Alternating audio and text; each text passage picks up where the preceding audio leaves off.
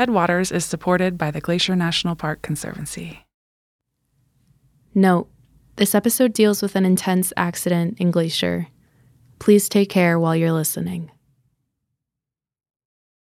I remember this distinct feeling of getting off that hitch and having that weekend to myself and just being completely content with life. I remember that moment of just like, oh, I am so happy. Mm. And I feel so good with where I am and who I am right now.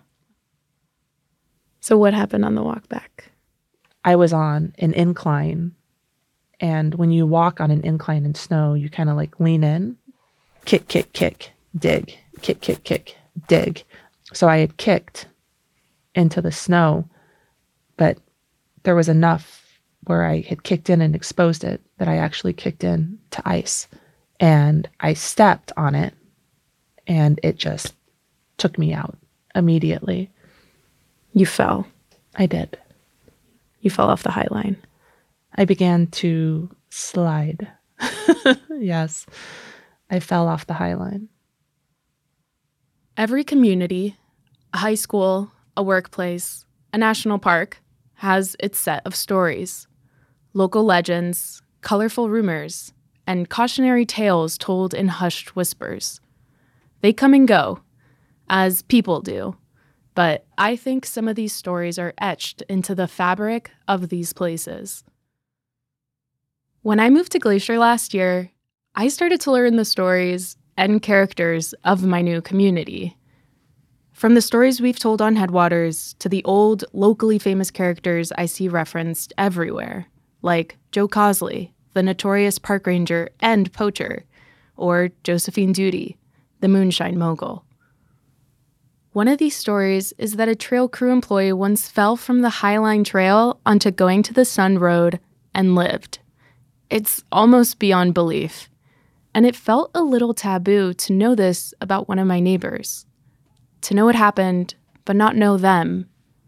To know what felt like their secret, but not their telling of it. This year, I became friends with that person. And I quickly realized that they don't see it as a secret.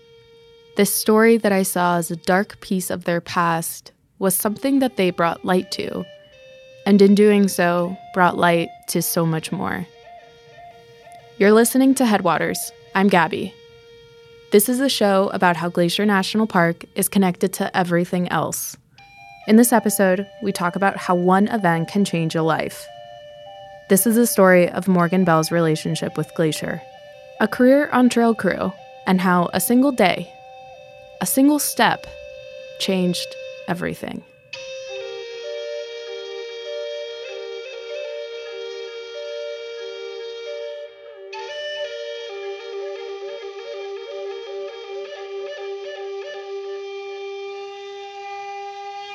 Do you get the sense that you'll go down in park history, park lore?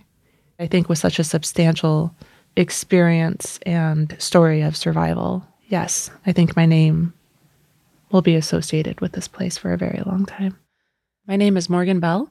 I am a concession management specialist here at Glacier National Park, and I have been employed here for 22 years. What brought you to Glacier then? What brought you to Montana? I had received a letter from Glacier National Park in the mail advertising positions for trail maintenance. Had you ever been to Glacier? I had never been to Glacier. Okay. In all honesty, I had never even heard of Glacier National Park. okay, cool. Mm-hmm. So when you came out here at 22 mm-hmm. to work trails, mm-hmm. this place sort of represented adventure. yeah, it, it really set a stage for me to um, be my own person. It was my hmm. first time on my own. 22. Yeah. So what was working trails like here when you started? It was super intense. It was exposing not only to the elements, but emotionally, you know, like personal level mm-hmm. exposing of mm-hmm. being embodied in the woods with strangers for six months. And you're physically doing a lot of work because you're mm-hmm. clearing trails. Yeah, Right. yeah. Okay. What does that actually mean? What are you actually doing? It consists of typically a season that runs from April to October. And you primarily in the spring are focusing on clearing down trees that would have fallen through winter storms. Okay, So- to get them ready for visitors. yeah, Okay. for yeah, for hiking. So we'd go out and clear trails with chainsaws, sometimes crosscuts, clean all of the drains so that water can move off of the trail. We built structures so all of the bridges that you cross across creeks and rivers So it's taking a lot of you physically to be able to do all of that. physically and then mentally, I mean, you're put into the wilderness and working hard in building relationships. But it really laid the foundation and gave me a glimpse into my like my ability of self, what I could and couldn't do. It was, a, it hmm. was a really strengthening period for me. So tell me about this culture of trails. There's a lot of pride in it. There's a lot of ownership and there's a lot of longevity. If you're a newbie, it's like, are you going to stick around? Are you going to stick around? Yeah. Are you going to be a, what do trail people call themselves? Trail dogs? Trail dogs. Okay. Yeah, yeah. yeah. Trail dogs. It's a right to become a trail dog. You have to work for it. It's a sense of pride to become one. Yeah, Huh. to become part of the pack. There was an authenticity to the relationships that you could build with individuals in such extreme environments. It was a community that provided like instantaneous support. It was a wave of like experiences with each other. We have 10 days where it just pours rain on us. Everyone's unhappy. Everyone's, Everyone's unhappy. Yeah. Yeah. But that somehow connected us and we still got the job done. We still had fun. We still made our meals together. Yeah. So moved here when you were 22, Mhm. started trails. Mm-hmm. At some point, you became crew lead. Yeah, so typically each crew, depending on the district, is made up of anywhere from four to six individuals. My crew that year was myself, the crew lead, and then I had a maintenance worker and I had two laborers. I had a lot of, I was very excited and had a lot of pride to be a trail lead. How old were you when that happened? 32, I really started to see how Glacier had shaped me into the individual that I was becoming. I can hike a trail. Like I can, in my mind, I can envision a trail without being on it because I've been on it so many times. That makes me think of knowing our homes in such an intimate way. Mm-hmm. And so these trails are sort of, yeah, like a home where It you is just home. It is home. You know, I have a favorite tree. I have a favorite rock, and Aw. um, and I have memories built in certain Mm. areas, right? Mhm. There's like those keynote moments that are kind of ingrained in my being. I became very integrated with Glacier. I identified with it. And there's an intimacy of how I connected with Glacier. My literal blood, sweat, and tears were put into the ground from working trails. from working trails. Trails exposed me to the deepest parts of myself. It built a level of strength and identity within me to understand myself. There was like a level of intimacy. Who would I be as an individual if I wasn't Mm. shaped by trails. by trails? It solidified that this was where I was supposed to be. I'm all about universal signs. and there was a moment before I came to work here. I was working in a physical therapy office at the front desk, and uh, there was a calendar that I had. And one of the photographs I really admired. And so once the month had passed, I tore that page out and stuck it on my wall Mhm. and would just look at it. Fast forward, and I'm standing at the top of Logan Pass, and I look around, and I was like, "This is that picture." And so that was a pivotal moment for me, where I was just like, "This is where I'm supposed to be." Logan Pass is the highest place you can drive to in Glacier, home to the Highline Trail. The Highline is cut steeply into the mountainside and parallels going to the Sun Road for several miles. When I hiked the trail, I was surrounded by bear grass and other colorful wildflowers in bloom, and I was sweating as the warm summer breeze hugged me. When Morgan and her crew were there on that day in 2012, it was still spring gloomy and snowy, and her cheeks were pink from the cold mountain air. She was there to get the trail open, clearing it of snow and debris to get it ready for the thousands of eager boots that hike the Highline every summer. This is no easy task on any trail.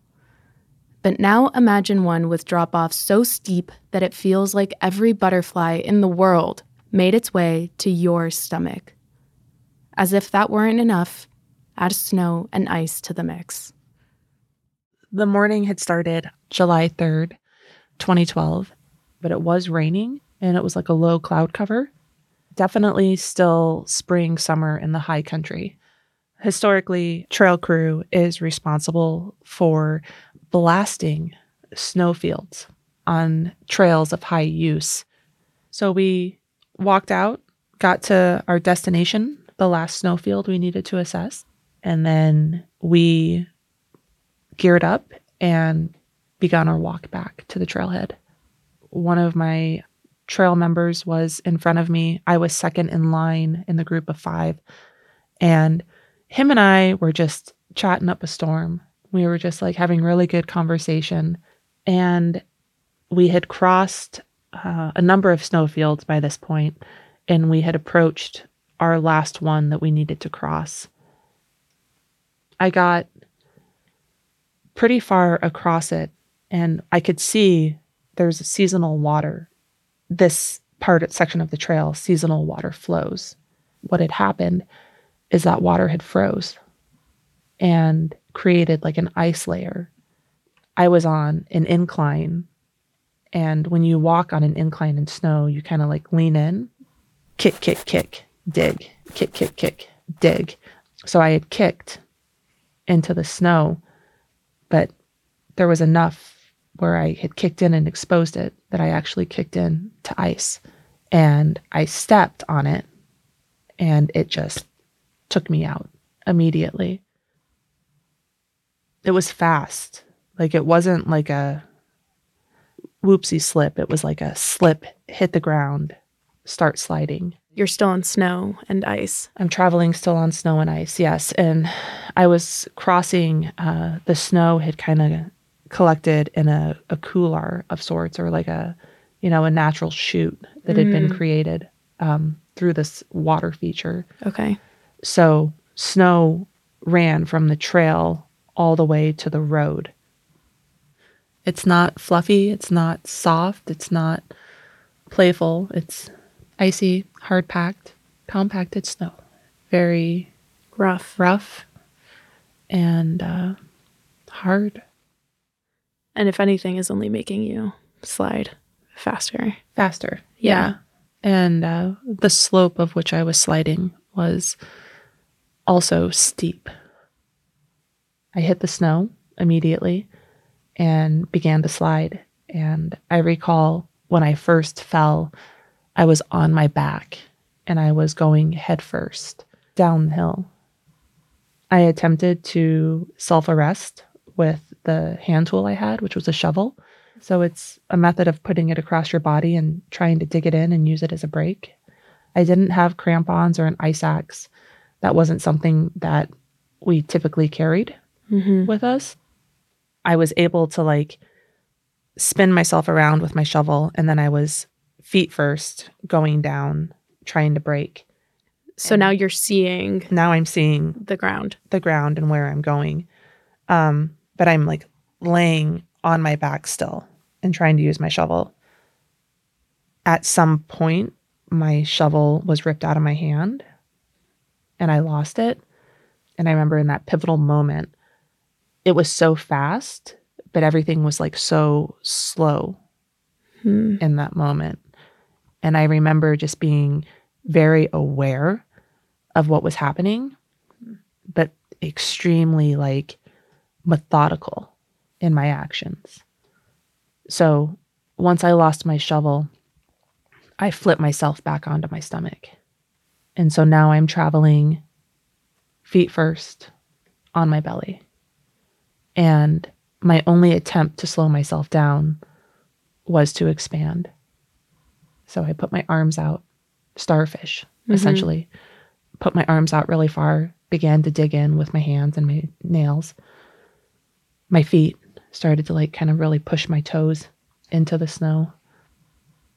I remember like the sensation of my face dragging on the snow and the sound of it, the speed of it, and like the snow that I was gripping and moving across, like flying around me, and um, like screaming. It was incredibly loud, really, really intense. Primal fear, like loss of control, and completely terrified. What my crew members experienced as well is that they heard me yell, I can't stop. So they're hearing you Mm-hmm. while they're still standing on the Highline. Yes, and they're watching me. They are, can see me sliding down. At a certain point, they lost sight of me and didn't know what the outcome was, but Wow. knew that I had made it to the road. Because from the Highline, they could see the road itself, but they could see vehicles going around Something. something. On a slippery patch of hard snow and ice, Morgan slid 350 feet from the Highline. That's more than the entire height of the Statue of Liberty. Then she free fell another 12 feet onto unforgiving pavement, onto Going to the Sun Road. So I remember a majority of the slide, and at some point, I lost consciousness on the snowfield, and I came to on the road. I don't know the duration after I fell, like if it was seconds, minutes. Remember, like being on all fours, you know, on my belly, and just kind of like lifting my head and seeing blood everywhere like Hmm. pooled up on the on the road Mm. all over my face i was like oh my gosh okay i'm on the road and at that very moment it was like these little black shoes came running up and came within my view and i was almost like in child's pose hunkered down and this individual was saying to me like are you okay where did you come from I don't know how clear I was in communicating, but I recall saying, I fell from the Highline. I'm trail crew. I was on the Highline. I slid. I recall laying down and instantly feeling a lot of pressure in my head, intense Mm. pressure in my head and my face, just holding my head. And I recall people coming in, so visitor service assistants from Logan Pass came down to assist. They started performing an assessment on me of my injuries and uh, stabilizing me, you know, my C spine and everything like that. The individual who had come upon me on the road was actually a registered nurse from Billings. From what I understand, rangers got on site and ALERT, which is an emergency helicopter, was called and took off immediately to Okay. come life flight me Okay. to the hospital. And so I was put on a, a board and put in the back of the shuttle bus and transported to Big Bend. And once ALERT was on site, they put me in an induced coma and got me in the helicopter and we took off.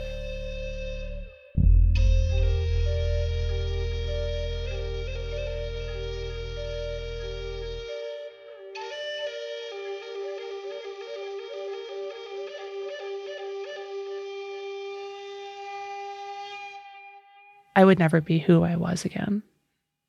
Even with complete healing, I would always be different. It would never be the same. That trails would never be the same. That my life and my activities and my existence as I knew it would never be the same. Do you remember waking up in the hospital? Mm-hmm. Was it, were you confused or? No, I was incredibly ashamed.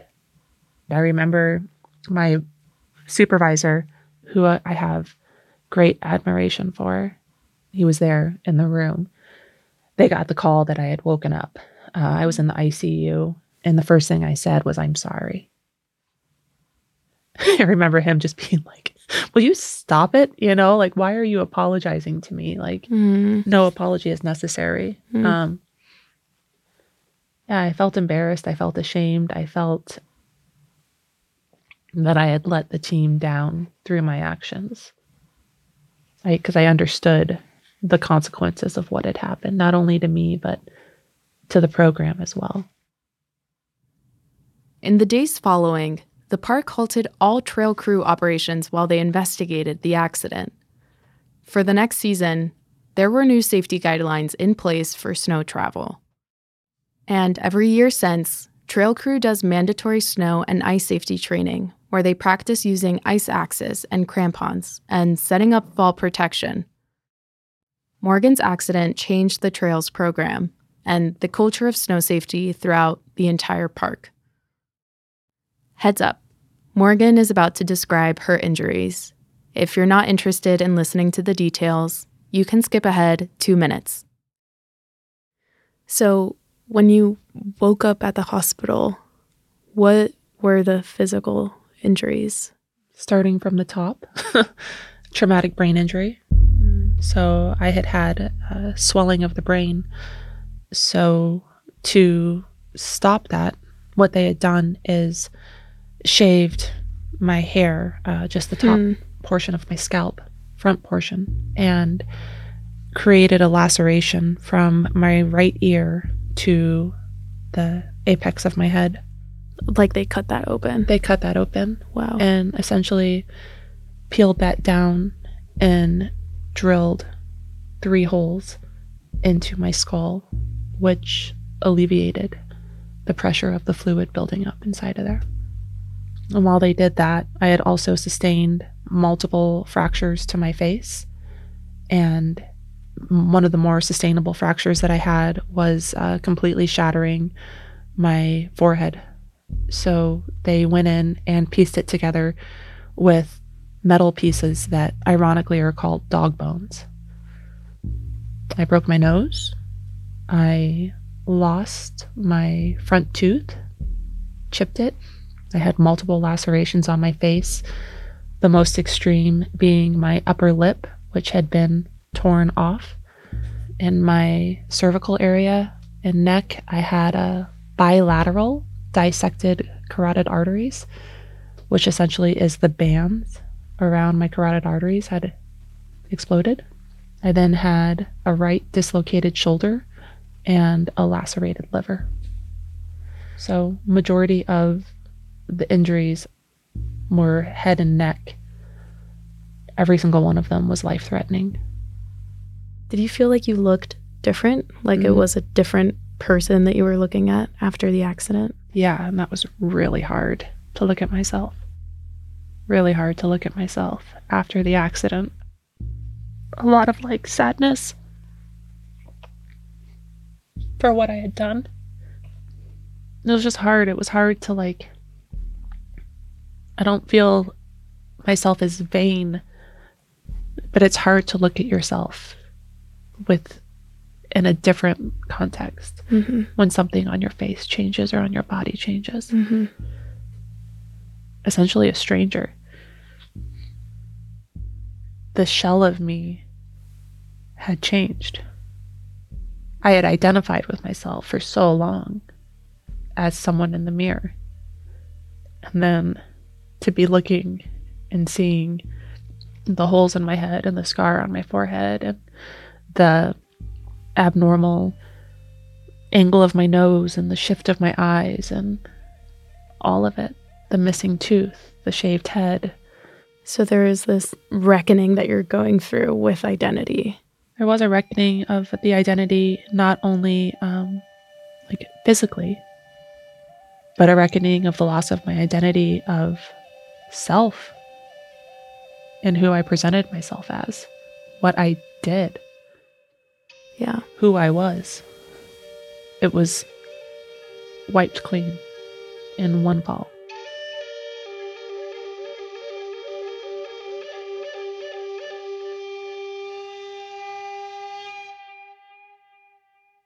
This loss of self and identity and my former relationship with Glacier for a very long time challenged me and put me in very dark places. You know, depression came naturally with it. I get covered by the darkness, and there's times that I can let it put me on the ground and be at the depths of it. Ultimately, there's an essence of my being that shines brighter. Did the fall at any point feel like it defined Glacier for you? Like you were sort of avoidant of this place because it was too intense to go to Logan Pass or too intense to go through the entrance station? Never. Never. No. I'd be remiss to say that it wasn't moments of anxiety driving up the road and approaching the chute. I know that none of this occurred out of vengeance, that I did something wrong to deserve this. I was eager to come back and connect. Such an integral part of my being, it was a loss. I was grieving. I was grieving Glacier. I was grieving that I wasn't able to immerse myself in it and that I had to be home. There was nothing I wanted more than to be here. This place means a lot to me, and I care immensely for every square inch of it. And so I have apologized to Glacier. We've come to an understanding together that that wasn't intentional. I have a direct line of sight of uh, the garden wall from the foot of Lake McDonald. And while you can't see the exact location that I fell, it's still the general area. And I have allowed the wind to carry my words up valley, and I have allowed the wall's words to carry down to me. I honor it. Dubbed the shoot, like oh shoot. oh shoot. Yeah, That's oh, what you call it when you go by it. Yeah. Hmm. You know, I yesterday I drove the road and I said hi to it as I passed it. I spotted it. I was Mhm. like, oh, well, there it is. Oh shoot. The oh shoot. And I don't pass it and associate it with the memories of falling. It's just like, wow, there is that pivotal point. The memories of the fall aren't associated with it anymore. I don't think anyone would have blamed Morgan if she'd decided to leave this place after experiencing what she did. For all its beauty, Glacier has seen some truly horrible things Morgan's accident, and so many others. This place has stories that I will never really know, or for that matter, understand. Maybe all places and communities do. But I think Morgan is right that to really know a place, a community, means honoring that darkness. there's not a conversation where it's like me without Glacier. It has been such an integral part of my life for two decades on so many levels. It's where I have worked, it's where I've experienced loss, it's where I fell in love, it's where I've raised my daughters. It's where I have some of my closest relationships and uh, life memories embodied. It is here. The epitome of a trail dog is like strength and tenacity, you Mhm. know? And I was exemplifying that like tenfold by surviving. It was just the circumstances. Right? It was, It was ice. It was ice. It was an accident. It was an accident. yeah. I sometimes ponder with the idea of like, was it intentional? Did it have to be me? And did I get to survive for the purpose of what I am now? It was supposed to be me. Yeah. So it's it's really curious. like where would I be? Yeah. Where would I be without this experience? Where would I be without this place? So I appreciate you guys. Thank you very much for letting me share my story. Well, we love you. I love you guys too. Thank you. Thank you so much.